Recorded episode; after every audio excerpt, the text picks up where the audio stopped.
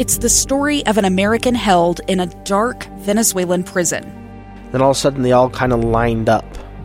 They pointed their guns at me. And this is the point where I thought, I'm going to die today. I'm Becky Bruce.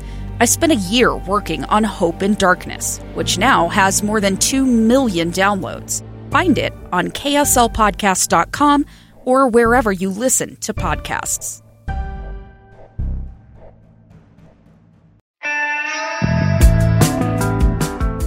Beautiful. You sound like a professional. Matt Iseman, Now, ladies and gentlemen. now I am.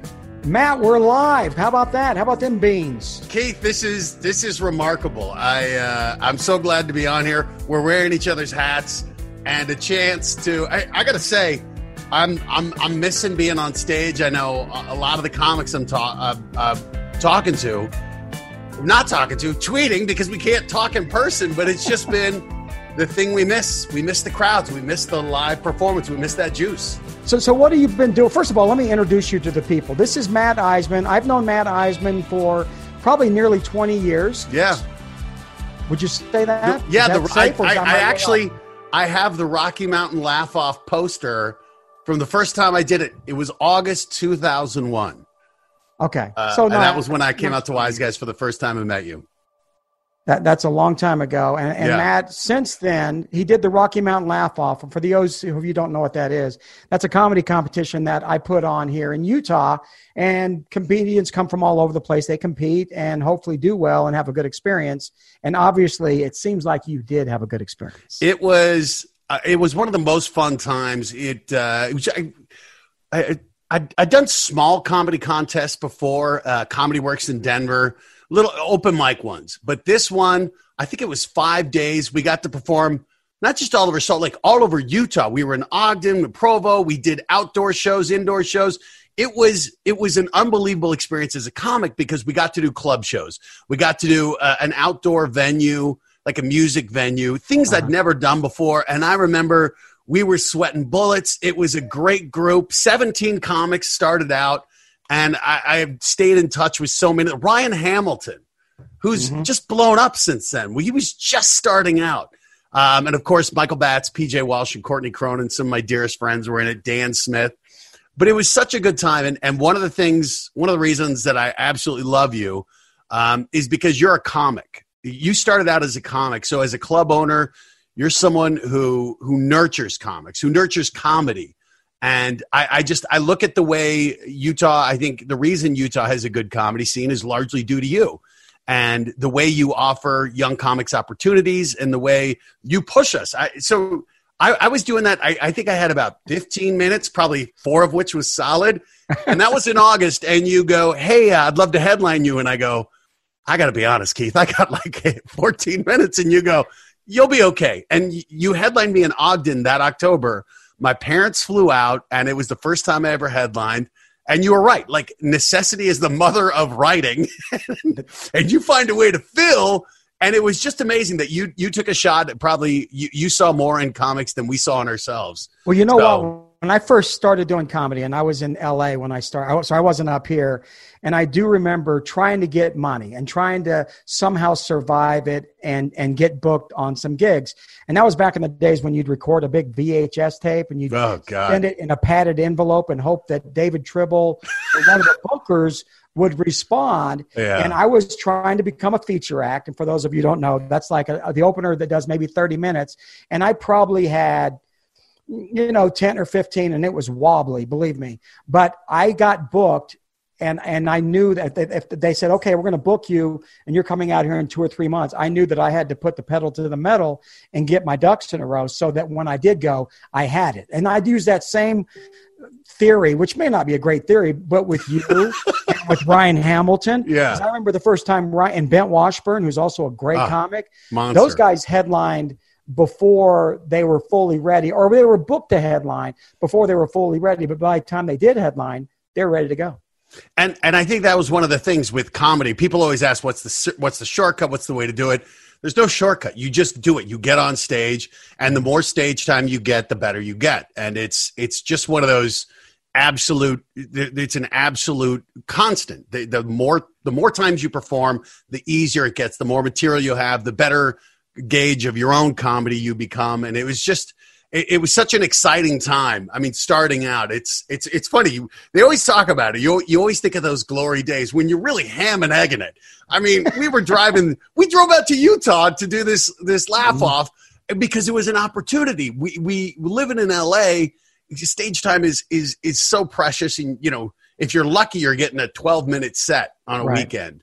And there is just nothing like when you're up there for 45 minutes and you can let it breathe and you can work it. And it is, you've created some monster venues out there with some wonderful fans, and it's always fun to go because I feel like Utah is a place where they get it. They they get the jokes, they appreciate the jokes, and you know, and I think look, judging by the comedians you've had coming by, they also you know they know you take you take care of the comedians. You put on a good room, which people always appreciate. Well, you're very kind. You, you got it going, brother. Let me ask you this: during this whole uh, virus thing, that's I don't know if you've heard about, but there's a virus. They're asking, are you staying in your house? Are you are you locked? Yeah, down? yeah. So for a couple reasons. I mean, uh, a, a, all the work I'm doing is suspended, so, or you know, is on. We're, we were supposed to start American Ninja Warrior uh, March 13th. We were going to start in LA, and obviously things started cracking down. And part of it was the weather that really postponed it. And I mean, it was amazing how in just a matter of you know a day, it went from hey, we're probably gonna we're gonna skip rehearsal. We'll just go into taping, and then it's like, you know what, we're gonna tape without an audience. And then it went to we're we're locked down. And you know, we had a couple other dates that we kept on the books, and those everything is now just we're just waiting. We're in the same position that a lot of production is. Um, that requires people being together. You just can't, for safety reasons, do it. So Ninja have Warrior, they given we, you have they given you any? Because I speak to these LA types all the time, Matt. Yeah. And they seem to have the answer as to when it's going to be a go for people. It's going to be safe. What are you hearing? Yeah, you know, President Trump called us up and he told us we, we just swore sworn to secrecy. No, we have a clue. Listen, I'll be honest. Production doesn't even tell me stuff. I other people had to text me and go, "Hey, I think we're getting shut down." Like, I haven't heard that. Then I'd get a call and go, huh, how, did, "How did they know? How did people on Twitter know before the host of the show?" Uh, no, I I, I think. Uh, uh, and and here's the other thing. I, you know, I I used to be a doctor, and so I have a lot of friends. If you watch ABC, their chief medical correspondent Jen Garfine, still our Jen Ashton, lifelong friend. Um, we went to med school together, and and she's really on the front lines. And and you know, the thing that they say is we don't know. We just don't know. We're we're we're still gathering information. We're trying to figure out uh, when when things will get back to a semblance of normal. The the biggest thing is when can we group when can we stop the social distancing? Because virtually there are very few productions that can go on um, and you know obviously entertainment not being the the right. actual landmark for the recovery right. but just for the purposes of this you know with ninja warrior we have hundreds of athletes and thousands of fans together. So you know we can't we can't in good conscience get that going until we get the all clear. And so you know nobody knows. Nobody knows. Um, but the reality is i think everyone you know, in LA, they they started the quarantine in place pretty early, and so, God, I mean, it's been three or four weeks of you know sitting at home, an occasional trip to the supermarket, but other than that, going a little stir crazy. But you know, I, I, will say this: there's always a silver lining for me. I'd been I'd been on the road nonstop um, for pretty long, but for the past seven months, I'd been I was doing a show live rescue out of New York for A and E, where I was in oh, New York. Does, we I, I want to know how does that show work? So it's it's an A and E network. It's called yeah. Live Rescue, and is it is it like Cops kind of? What is it's well, if you know Live PD, which is it's Cops, but it's live. Is Live PD, which is a monster show, and so they do Friday and Saturday. So we were Monday. So I would fly to New York. Uh, the the hub of the show is the A and E studios out of New York, 45th and Second, and so I'd go in there. We have crews that are riding in seven cities with paramedics, firefighters, first responders. So Monday night, I'd be in studio. And, you know, if you watch Sunday Ticket ever in the NFL, it's kind of like yeah. that. Where mm-hmm. I'm in the studio, I'm like, hey, let's go to the Green Bay game. I'm like, let's go to Tallahassee. We've got a fire. Uh, Sacramento, there are gunshots. And so we'd be going. And, you know, we, we had a show. So our last, we, we, were, we were doing a show March 16th. The, the one before on the 9th, I remember we had people, we, they were responding to somebody who had a fever. And so, of course, at, at, that point, we were aware of coronavirus. Was it the 9th of February? The 9th of, no, this was March. So this was still, it was, you oh. know, it was going, but at the same point, just to show how quickly this was changing, we still had the crews out there. Um, and of course, the first responders still have to go, but they were going to an infection and, and we were raising the specter of coronavirus. And they were like, you know what, we, we don't want to bring it up because we don't want to start a panic. We we don't know how widespread it is, so let's until we have it confirmed, don't mention it. Right. Cut to the next week, the show we couldn't even we could not go live because we had too many people. Uh, it just was unsafe for our for production to happen, and obviously the first responders are still going out. So, you know that show's on hiatus. Live PD is doing a, a much more limited run right now, but a lot of it is going to be clip based, or they may have me jump on just talking about my experience with first responders. So people are trying to figure out ways to do things safely, um, but it's hard. This is a time where you know Tiger King is is it is the show that hit at the perfect time, and I think when we look back on this, Tiger King is going to be indelibly linked to this moment, to this entire quarantine. I agree with that. Um, and it's just been, you know, an interesting documentary that hit at the absolute right time when all Now, of America. Have you watched the whole thing? I haven't even watched it. I've been busy watching Ozark, um, which I just finished, and Jason Bateman is so Can- good. I love I love Jason Bateman. oh, Uh, I have not seen the whole thing, so don't tell me. But I, Yeah. I'm like three or four episodes in.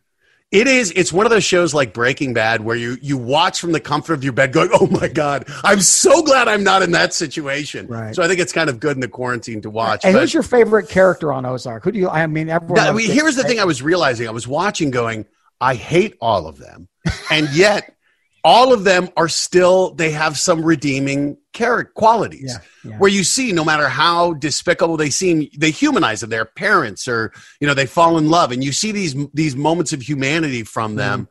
that I think the show does really well. Where there's nobody who's a hero, um, and nobody who's an absolute villain. They all are kind of shades of gray, which I think is you know a, a really interesting and kind of unusual take when you're like, who am I rooting for here? right. You're Because you kind of find yourself the family. They're really despicable the things they're doing, but they're doing it to survive. I, I will tell you this: every time Ruth is on the screen, I laugh. Every time, Yeah, every comment she she makes me laugh. And I know I probably shouldn't, but she's a she's a funny person. and it's amazing though how they you know, and then they show they sh- this tough exterior, this brash exterior. Then you see the vulnerability of them too, and they they show people kind of going through and and the pressure all of this takes, the toll it takes, and Mhm. you know, I, I think it is kind of apropos of we're all on lockdown right now, and the reality is, hey, it's LA. I'm I'm I'm okay in my house. I've got food, but you just see like the pressure's mounting, and I, I think of people in New York.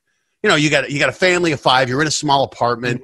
The weather might not be great. You can't really take the elevator up. You're on top of each other, Right. and I just think people got to be going nuts, which is why we need comedy. That's exactly right. Have you heard from uh, your buddy Schwarzenegger?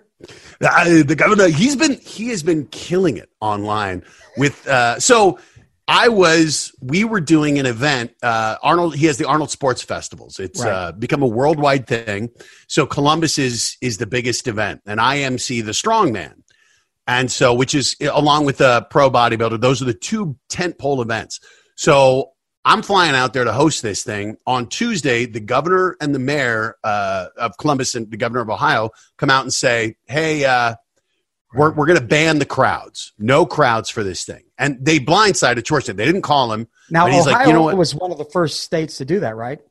Yeah, so they ban they ban the crowds, and they're like, "Great, we'll ban the crowds. We'll do the event." I mean, this is to give you an idea. This is, I, I think it's tw- uh, it's it's something like eighty sports, twenty one thousand athletes, a quarter million fans over three days, and people are coming from around the world. So they take these precautions, shut down the shut down the audience. They'll say, "We'll do the events," and we arrive, and then it goes back up because they were still having Cavaliers games go off Right. and Columbus Blue Jackets games going off. So our the the sports festival is like, well, it seems you're allowing some crowds. What can we do? So was this real time back and forth, and we go to this event. Ended up not being many crowds other than the the final night. And so we're you know we have the strongmen who I, I did it last year. We'd have 15, 20,000 people watching, and now we have like hundred. Some of their friends and family and and so I was with him as this was unfolding, and that was you know our first real taste of hey we're needed to take these measures and take it a little more seriously and and you know it, as far as i know there wasn't any active uh, cases of covid and and we didn't hear any great spread. And so you don't know. You you don't know.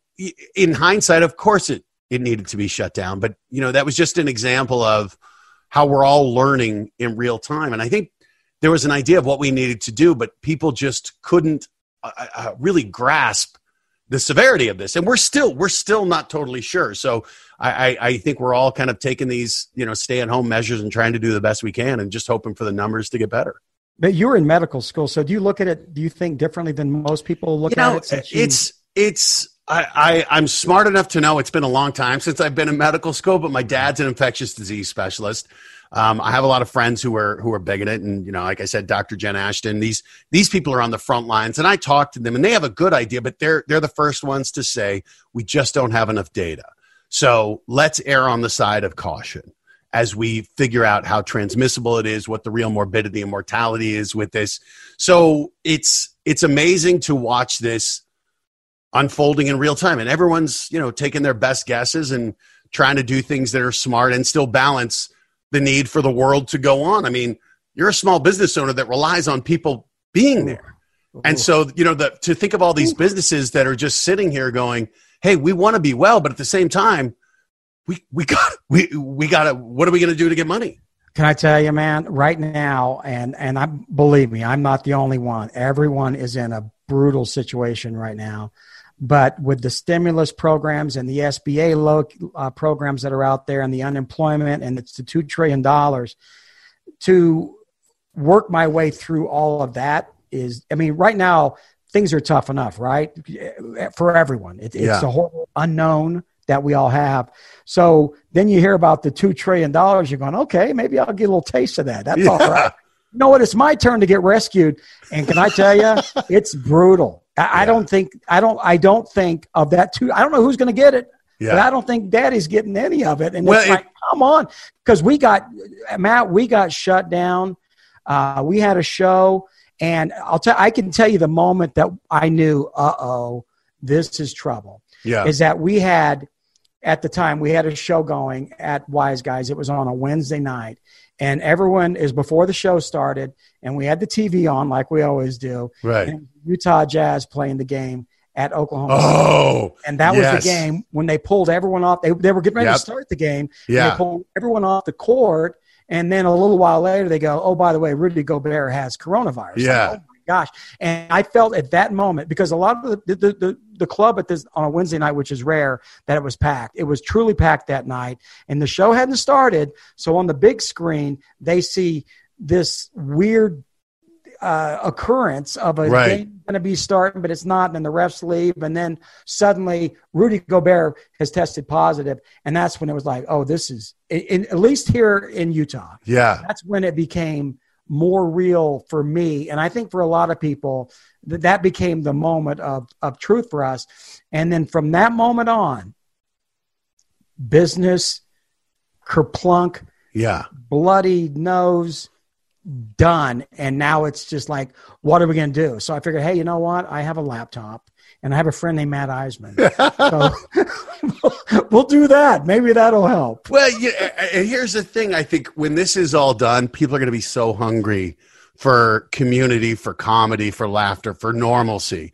And so. it's just when, you know, because I know all the comics want to get there and all the people want to get there and figuring out when it's safe. And and it's to me, I think one of the toughest things is just this indefinite nature of it, where we're all sitting here going, tomorrow, next right. week, next month? When, when, when will we have some idea of what's going on? Because I think if they just said, listen, till August, it's going to suck, but then we'll be back and it'll be fine. It'd be like, right. all right, let's gird it. But it's, right. you know, it's, it's mid April, late April, June, where we're, we're kind of, you know, just trying to figure it out. And I think it's really challenging because initially there's this, hey, we're all locked down. We're in this together. Isn't it great being home? And, getting to those mm-hmm. projects and you're like give me listen i was talking to my my brother i was like man i'm feeling a little stir crazy he goes i have a wife i have a job and i have a seven year old that are all around me all the time enjoy your peace okay okay so matt are you truly by yourself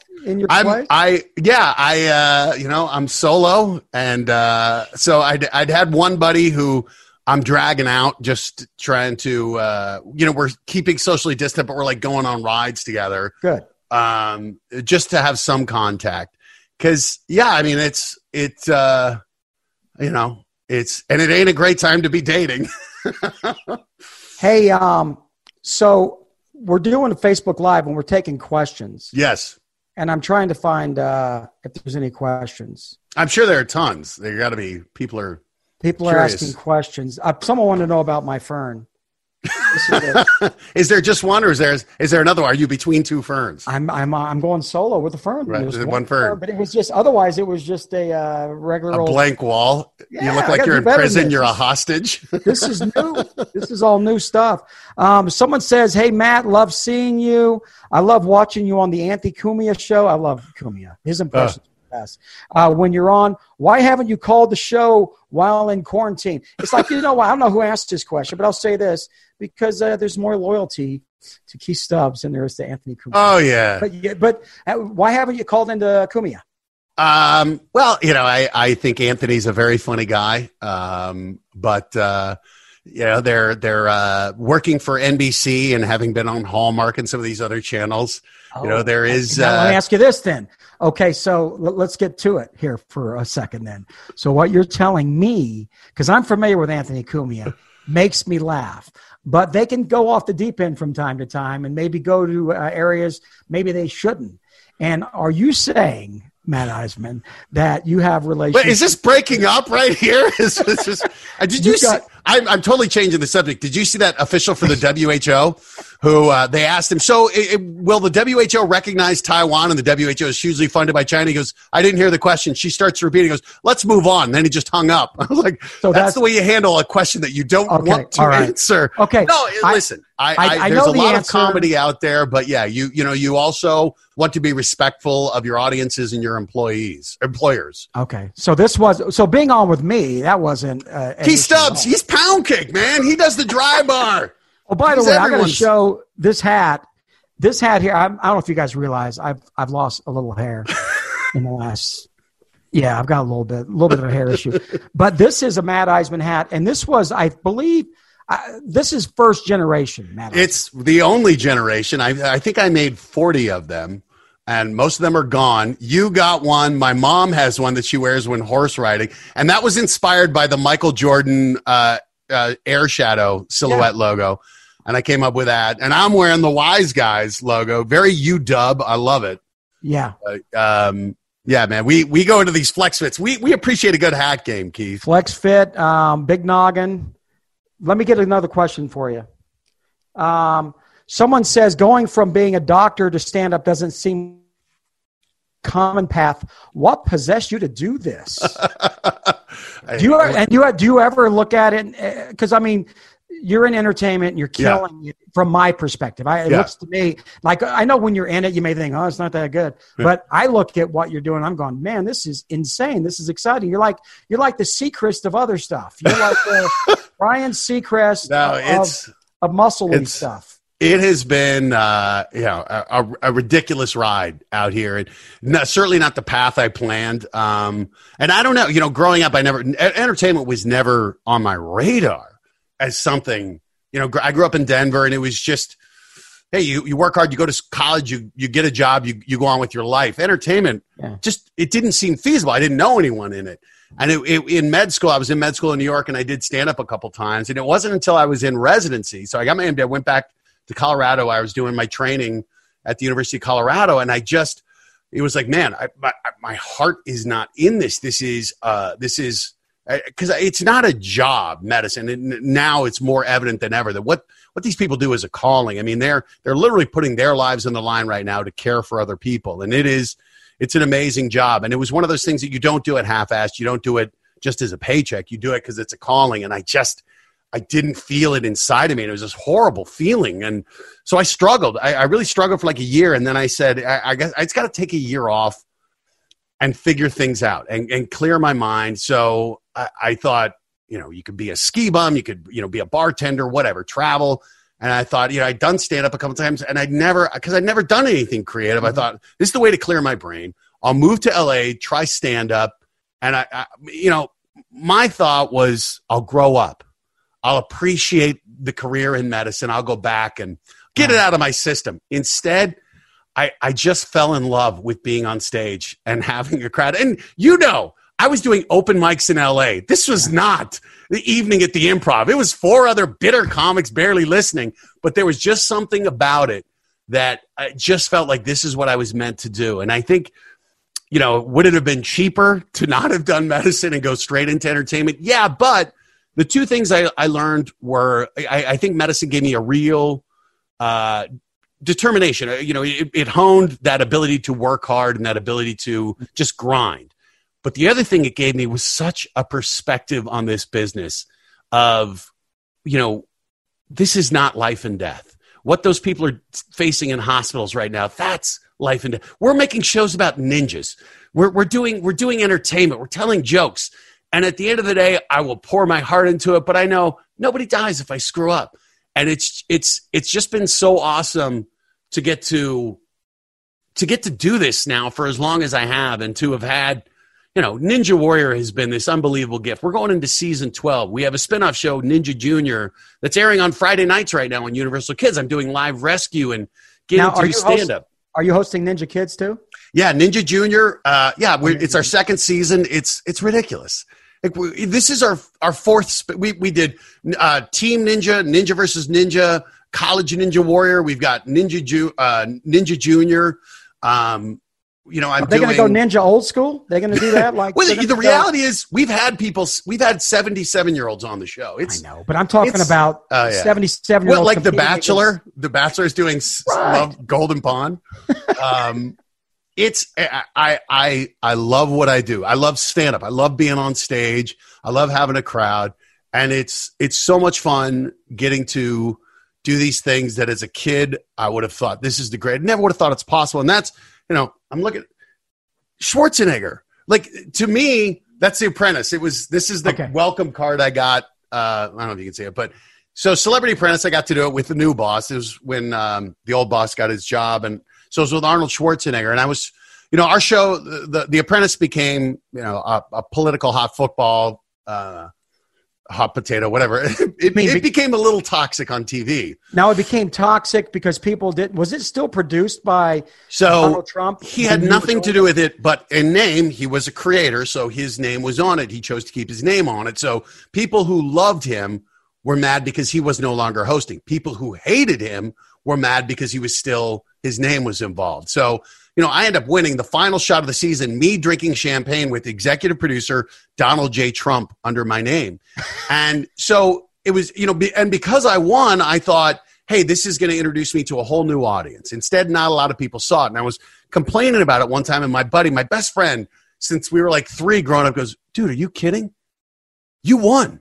You're friends with Arnold Schwarzenegger. Yeah. Growing up, like you had his poster on your wall, and now you you get to travel with him. He took me to Europe to do an event with him. It was on my birthday, and he's singing "Happy Birthday" to me, and I'm like, this this has been the thing where I'm like, if if it all went away, if everything went away, and I had to go back to whatever delivering pizzas or something, I'd still be like, I got to become friends with Arnold Schwarzenegger. It was it's all worth it for that alone. And and every time I'm with him, it's just such a kick. There, there is a guy who is larger than life, and when you're around him, it's like it's like you're in business school. Just seeing the the charisma and the passion and the way this guy can talk to, you know, people who are who are the janitors to heads of state, and they all they all are are groveling like little fanboys like me when they're around him. It's awesome. Have you met uh, his wife? Uh, I, well, he's divorced. I have not met right. Maria. He's Maria he's dating yeah. Maria. I've never met Maria, which and she she spent a lot of time at Hallmark where I was doing a morning show, right. uh, but never met Maria. I've met the kids, um, who are and they're all awesome kids, like really, that's cool. really well grounded, kind of you know into their own stuff, and I, I think you know despite uh, some transgressions that have been well publicized, I think he and Maria have been good parents together, and it's still amazing seeing how this guy's 72. He just had a heart procedure again, and he's just still, you know, still a movie star, still doing these sporting events, still politically active, still lobbying for so many charities, mm-hmm. traveling the world. And it's just when you're around him, you just you get revved up. You're like, oh man, what what more can I do? Then then he leaves, and I go take a nap or play video games. All right, let me get you some more questions here. Yes. Um, someone wants to know if I'm talking into a hair dryer. So no, that's not a hair dryer. This is called a uh, the blue. Yeah, the blue. Those are like okay, aren't they? Yeah, they're great. I don't even know where the camera is. I, Yeah. But yeah, they're they're all right. So, but I, if it looks like a hair dryer, trust me, I don't. Uh, I don't use a hair dryer. It it I don't. Ha- I don't It- it's not really necessary. it looks like a modern day Frank Sinatra crooning microphone. That's what it looks like. I got you, babe. oh man, uh, Matt Iseman. So you're going to go back on the road? Yeah, I, I hope. You know, I mean, I, I had I had dates planned, and and you know, we're we're trying to find a date to get out there. And as soon as it's as soon as this is done, um, it's going to be crazy because I think every comedian's just they're just going to want to be on stage, and the crowd's going to want to see him. So yeah, it'll be great to be back out. It'll be great to be working again. You know, it's weird is I still hear from the agents, and the agents are working from their homes, and they, Yeah, you know, everyone's taking a hit on this. As much as I want to rip into some of the agents who you know, that yeah, I know, but uh, but it's really difficult for everyone. There's so much uncertainty, and then a lot Yeah. of the really the, the big time, big name comics that are selling out theaters and not just theaters, but like arenas. They're looking to come back into the clubs for a while before they go back out. So there's And- a possibility that that happens. and you'll know, right? And we, I, I- heard someone talk about that where they're all just it's just going to kick down. You know, then everyone else it'll just shuffle down. But the you know those comics who really probably are the most hand to mouth, like sorry, you know, if Kevin Hart wants to come do do a warm up set for our warm up weekend here, we're booking Kevin Hart. Yeah, yeah, and it, well- you know, it's it's one of the it's the business. It is the business where you know it, it's one of those things where it's just you know you try, you never try to take it personally, and you you just try to get to be one of the people who people want. Okay, here's a question from uh, Adam Johnson for Matt Iseman. Uh, do you think when all this crap is over, COVID, and things go back to normal, that people will stop being so sensitive when it comes to comedy? You think this is going to change people? I don't know. I, I, hope so. I hope so. But but um, I don't know. I mean, I, I think we've definitely seen people prioritizing things during this, where um, you know the the idea of finding fault with people over small things. Um, I, I don't know. I don't know. I mean, it's been an interesting time for comedy. Comedy has certainly been evolving lately, and how this will change it, I don't know. I I I, I think uh, you know I'm as we were talking about some of the people we spoke of earlier. I'm a big proponent of all types of comedy being allowed. If you don't like it, don't don't tune in. I'm with But that. it should it should be allowed to exist, and I think the comedy can do an important job of making people laugh about things that are otherwise difficult to talk about, or or just you know raising a different perspective on things. So But you, you know, know, you're looking uh, in our lifetime. I'm a little older than you, but in our lives, if you look back at some of the uh, occurrences over the last 20, 30 years, particularly 9/11, I do remember after 9/11. I remember when when it when I first found out what was happening. It was in the comedy world. It was like comedy will not survive. People are not ever going to laugh Right. again. Remember that? It was like no one's going to Yeah. laugh again. And then it, worked itself out. It takes a little time, and, and the comedians have to figure out how to approach uh, subjects that are extraordinarily sensitive and unique. yeah. But but do you remember that? Do you remember the feeling of that? That was like oh, I, I think it was was funny. it Joan Rivers or Gilbert Gottfried? I think was that when he did the Aristocrats, Gilbert. Oh, it was, yeah. it was right around then. And, and Joan Rivers, I think they were the first, the two of the first comedians who were like, "This is when we need comedy." And and I do think there is some of that of you know people when people feel comedy is dead or it's too this something's too serious for it. I think that's when comedy is really helpful for for so Right. many people just to be like, God, let's crack this shell, man. Let's because you got some emotions in there. Let's laugh to get them out. Otherwise, you're going to cry. And it's you know it's I, I think it's a, a tr- I've always thought humor is the best way to deal with with serious emotions. The best way to just kind of confront it and get it out there and, and try to try to try to handle it. So you know I, I think comedy is going to be more needed than ever. It's just a question of how will people consume it. You know if, if it's in clubs or if it's going to be you know when people will get over this because I think there is going to be people are going to be so pent up. Yeah. they're just going to want to be around other people and laughing and have some sense of normalcy. I, agree with that. I think that it'll take a little while for people to acclimate, like they did with 9/11. Because Yeah. I, I was open. Uh, Wise guys had barely opened. Then 9/11 happened, Yeah. And it was like, Well, oh I mean, the, the laugh off was in August. Yeah. It was right before it, and and I I I, I you know I I don't know. I- It's such a good question as to how will this impact the state of comedy? I don't know. I mean, look, com- comedy's changing, but people are always going to want to laugh. So it's you know figuring out, figuring out, I guess, you know what the new rules are or i don't i don't, I, don't I do remember when 9-11 happened and a few other things. I mean when the stock market took the big dump in 2008 i do remember going oh i guess i'm going out of business. This is what going out of business feels like. Yeah. Because it was like business went to zero. All, all that happened. Is like yeah. Oh, okay so i guess i guess it's over? Is that how this is going to go down? this is and, it, that, huh? and you know right now it feels uh you know, it feels similar to that in a Mm-hmm. way because, and it believe not just for me, but for everyone, everyone's Yeah. life, everyone's gig, everyone's relate, everything's thrown off, everyone's job. E- even if you don't, even if you get a salary from somewhere, what you're doing is affecting someone else, and it is yeah tough, tough situation. So I spend all my time um, watching uh, CNN and get mad, and then uh, oh god i have to log off social media oh, oh, It, it really I'm is one of those things when you just you're like let, let me get some pertinent information let me put it down because you can sit there for hours going oh my god the sky is falling we're all going Right, to die what, right. what what's the point of any of this That, And that's what just- I do. That's exactly me. oh. You just described me. I, I'm that guy. I, I- look, I do think this is unprecedented in its scope and the, the, I mean the worldwide impact of this. But you're right. I think there is an advantage as you get older and having lived through things that felt like the world was ending, where you realize it, life goes on. You know, it may change, there may be some impact, but eventually people want normalcy and they'll adapt to whatever will become the new normal. But they're still going to want to laugh, still going to want to eat, want to get drunk, want to have sex. They want to do all that stuff, and it's just a question of when can they do it. You know, with with 9/11, one of the main differences is that you know the World Trade Center was attacked, and it was that was a weird what's going to happen next thing. Now with the COVID, everyone in the world, so it's not like oh, there's a good guy and a bad guy. Right. Like with anytime there's a terrorist attack or a war. Right. And you, you side with whoever you want. But this is everybody. So everyone, if they're in Ecuador or if they're in Brazil or if they're in Russia, everyone is uh, under the same threat, which is frightening. I think it. I hope it brings people together. I, I- don't know.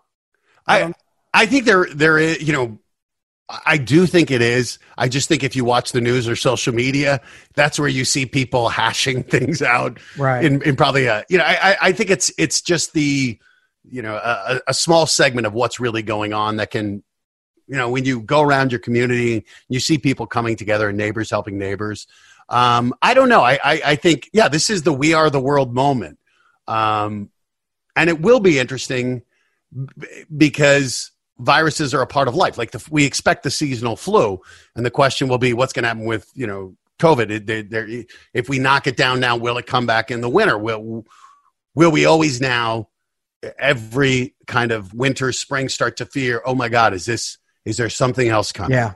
you know Yeah, where it's going to be a while where and you know I, I didn't grow up with it but my mom told me about uh, polio and how you know every summer some kid would get it and they would be terrified to go swimming and it just felt so scary. And then a vaccine came around came about and that's something we've never had to live with. And you know they're working at incredible speed to get a vaccine out but it probably wouldn't be until you know next year at the earliest and Ugh. barring some miracle. But you know this is also a chance i think for an unbelievable period of of human ingenuity and kind of uh, to see people responding under incredible circumstances. I think this is the first time you know certainly since i've been alive where the entire world is uniting against one problem.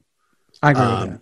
and and to see everyone like uh, you know this is not hey hunger or climate change where we're doing it in addition to things where everyone is like this is our focus right now beating this virus. And it's you know amazing to see the companies developing masks and people figuring out these tests and and working on vaccines and coming up with new ways to make masks so it's it's it's it's awesome it's an awesome chance to see people rising to the occasion and and again it's it's uh, one of the interesting things that I, I- saw, and I saw the president say this the other day when someone was saying, "Hey, are you are you downplaying this?" And I, I what I the the thing I liked that he said was, "This is awful. I could t- say a whole bunch of horrible things, but I want to deal in hope right now. I want to give people hope." And I thought that's you know that's not a bad thing. I I keep thinking back to Morgan Freeman. Hope is a wonderful thing.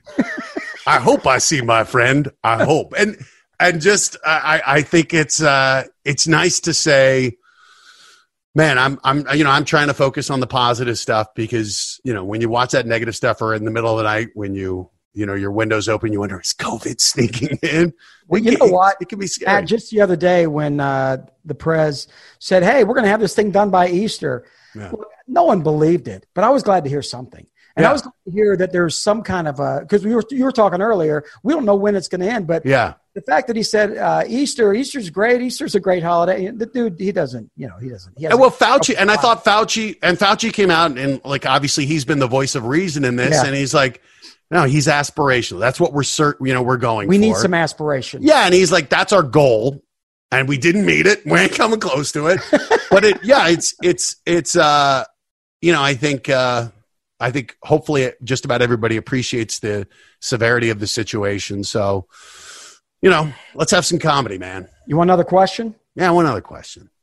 Um, this is from Dylan. He said, "Share some of your memories with Keith. That would be me with the hair hairdryer um, of the 2002 Olympics." The 2000 Winter Olympics. The 2002 okay. Winter Olympics oh were in God. Salt Lake City. For those in, of you who don't know, oh. And we had the opportunity to perform. Uh, there, there, were only a few comedians that were asked to perform in the Winter Olympics. I think it was eight. Is that what it was? Eight. And Matt Iseman was one. It, I was one. There was a few I, others. When you when you told us about that opportunity, I remember getting giddy because the Olympics are huge. They really are. They're special, and it was so awesome. We got to go out there, and we got to go into the Olympic Village. Mm-hmm. And it was just amazing because to me, that was also, it was a big event because it was just after 9 9 11. Yeah. And I, they were talking about canceling the Olympics in Salt Lake. I, it, it made me fall in love with Salt Lake City to see how this city, how you guys had prepared for it, and how it was so easy to get around to get to the events. But we went into the village and we performed, and it was amazing, other than the fact that half the crowd didn't speak any English. I remember there were two brothers who grew up in Houston but had like an Argentinian parent who were part of the Argentinian bobsled team who were pretty much cool runnings it. And they were just drunk, having a blast. And it was so awesome. And we got a coin. I've actually got my coin over there. Uh, that we got these these coins, these like metal coins as mm-hmm. as a thank you, kind of a challenge coin if you're familiar with military that was one of my most prized possessions. And I was just talking to PJ the other day, and we had photos in front of like the Olympic flame and watching the medals. It was it was just awesome. And so this this was one of the reasons, you know, this in the grand scheme, not a big deal, but I was invited to cover the Olympics for NBC. I was going to be doing a daily show with Akbar on their streaming service, and we were going to get to go to Tokyo.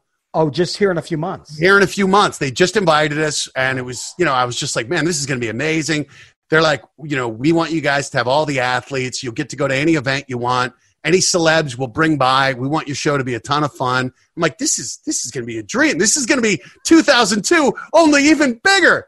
And you know, it got pushed, and it'll, you know, it sounds like the Olympics will happen in 2021, and obviously there are much bigger things to cry about.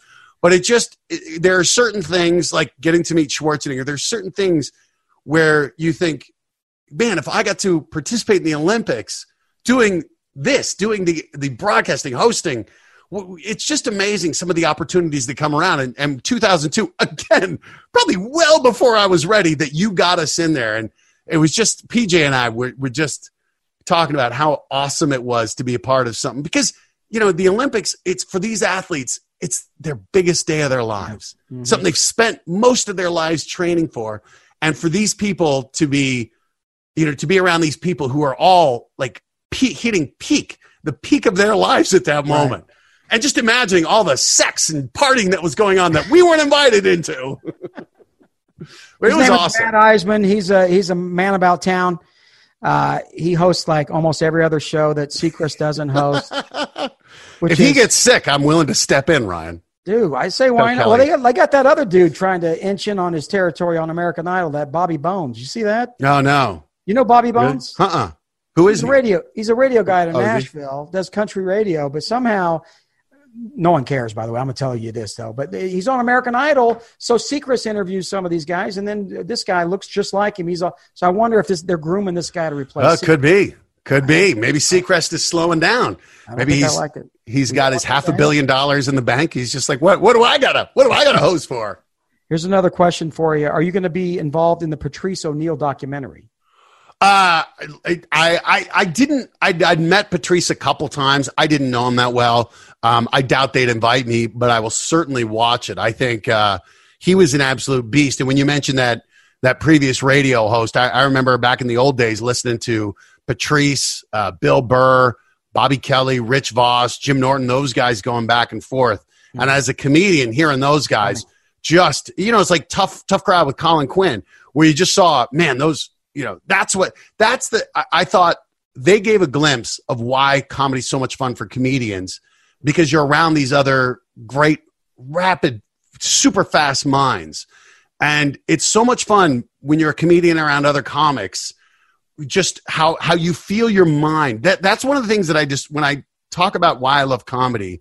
When you're on stage, you have to be so present where it doesn't matter if you're sick, it doesn't matter if you're, you know, you're, you're you just got dumped by a girl or, mm-hmm. you know, you're not feeling well, you're hungry, whatever. Once you get on stage, it all goes away and you're just there with the crowd. And, and to me, my mind never feels sharper than it does like midway through a set when you're going, you're in a groove and you're feeling your jokes and you're looking at the room and, and you see someone who's, who's who's not paying attention like oh i'm going to comment on them and and then call this back and it just feels you're so present. I always liken it to how michael jordan described the basketball the hoop getting bigger and bigger when he just was was on fire in the zone. And i think for comedians that's the best feeling to have your mind where you're on that high wire without a net and you're out there and you're making people laugh and you just feel like i got them in the palm of my hands and they don't even know what i'm about to hit them with and that's why I, I thought patrice was one of those guys who could just be in a room and just decimate people. But then when someone would get him, he'd laugh. And, and I just, I, I think he was a, he was a great, fearless comedian. And, you know, there are often times where you think, man, I'd love to hear his take on how comedy is changing or some of Oh. these topics. And Yeah, uh, Patrice O'Neal. He was at Wise Guys about five months before he passed Oh. away, and he was fantastic, funny, funny as can be. just, and very- didn't, And you know what? He was nice because I thought that he would be intimidating. Yeah. kind of like because he's a big guy and a great comic. So the point Yeah. where you might be a little afraid of him. yeah. He was nice. He was That's like awesome. he was pleasant, and I I had heard otherwise, right? Yeah. But no, he was fantastic. Me- Ah, so. Let me give you another question. You want right, another one? Yeah, I love this. I, I know you got to go. What do you have to do tonight? What are you doing? You gonna watch? Uh, are you watching any of the late night stuff where they sit there and they they do No. their show like we're doing right now? I haven't been. Yeah. Is any of it worth it? Uh, yeah, yeah. It, there's moments when it's worth it. It's just different, you know. You- You know who I was watching? I, David Spade. He had that lights out, and he's been doing a monologue just on Twitter. yeah, And I, Spade makes me laugh. The guy makes me laugh. He is. He's a. He's a. He could be just that bitter, biting comedy, kind of like Jason Bateman. But man, few people do it as well as he does. I, I have you been on that show, Lights Out with David Spade? I haven't, man. I, again, I'd love to do it. It's it's tough. You know, I'm a comedian, but Yeah. but unfortunately, out here, most of the people know I'm the really loud guy from Ninja Warrior. So, got to remind these people. do you hang out at any of the comedy clubs when Sometimes I, you know, I've, I've been going to the store and the improv, um, but I was the the travel to New York every week. You know, I'd fly out Sunday, fly back Tuesday, and then in between we were doing ninja and corporate gigs. I just wasn't around in town enough, and now you can't. So Let, me ask you this: Do you turn gigs down? I mean, are there other things that you've been offered? You go, no, I'm not doing that. Yeah, I mean, mo- the only things I've really turned down have usually been just time. Uh, because I still am a big proponent of saying yes to a lot of things and trying to. I have a new podcast game show that's coming out April 14th Hey, called. yeah, tell me about that. I saw that. It's a game. It's a podcast game show, Yeah. which is perfect for the uh, what's going on. Was this worked on prior to all we this? we did this back in October. We we did 50 episodes, and it's with Endeavor Audio, who does. They did like the uh, Dick Wolf did a serial thing with Parker Posey. They had one with Rami Rami Malek. right. and they're they're kind of trying to change the podcast model i think has been just really content focused and they're trying to do high quality content but also figure out ways to monetize it better and and advertise better and so having william morris endeavor in there uh, is a little bit better you know neither here nor there for me but we did a game show the people who created it uh, Cleve Keller and Dave Noll, they created a Chop, they created a Punchline, they they created thousands of hours of TV, and they're really good at shows. So it's just it's it's a trivia show. Three people play. We the the the hook is we give you a, a clue that's the the initials of the answer. So you know it it would be uh, HP. Uh, HP was uh, an orphan who grew up with his aunt and uncle. Um, he was forced to live under the stairwell. Uh, HP went to an unusual school for special children. Um, HP uh, was considered uh, a, a, a, an expert at what he does. Harry Potter? Yes, there it is. So Did I and the, anything? I get the hook the hook is okay. So when you think you only get one guess, so you got to figure out you know with the other people going. It's it's fun. So do you keep you keep giving uh, the trivia questions? Yeah, and so the, the the the hints keep getting more obvious until like he had glasses and a lightning scar on his forehead. Right. Um, and so you know we go through, we play three rounds, and then the the winner goes to a bonus round, and it's it's just mindless trivia. You can play it in the car, and the cool thing is it's it's also it's not it's not Jeopardy where you have to have this vast encyclopedic knowledge. Like most of the stuff you can figure out, it's just a question of how quickly you figure it out. So you know, So there are contestants. Are, are they? so we did it we did it yeah we did it um we did it at a sound studio in new york we'd have three contestants Right. but we ran it like a game show we ran it with you know sound effects we had music coming in and out so it's if you think about it a lot of times jeopardy's on you're not even watching you're listening Right.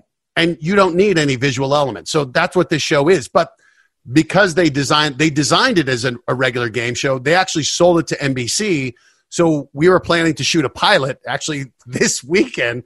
I was supposed to be in Connecticut shooting uh, the pilot for this for TV, um, but that's on hold. Would, So- it, would this be if it had all worked out? Was the idea to be a summer game show? or- So it could be primetime. What they were looking to do is is a daytime syndicated show, so kind of like Wheel or Jeopardy or something where it'd be on, you know, different markets, different channels, but it would be uh, probably on five days a week. That would be Is the ultimate goal. are the guests celebrities or the contestants? So we did, you know, the for for the podcast we did, they were just people in New York, most of whom were in entertainment because they're, they're the people who signed up. right. Um, and so next Tuesday, we're, we're actually to raise awareness, but also to raise money for Feed America. We're going to do a celebrity version.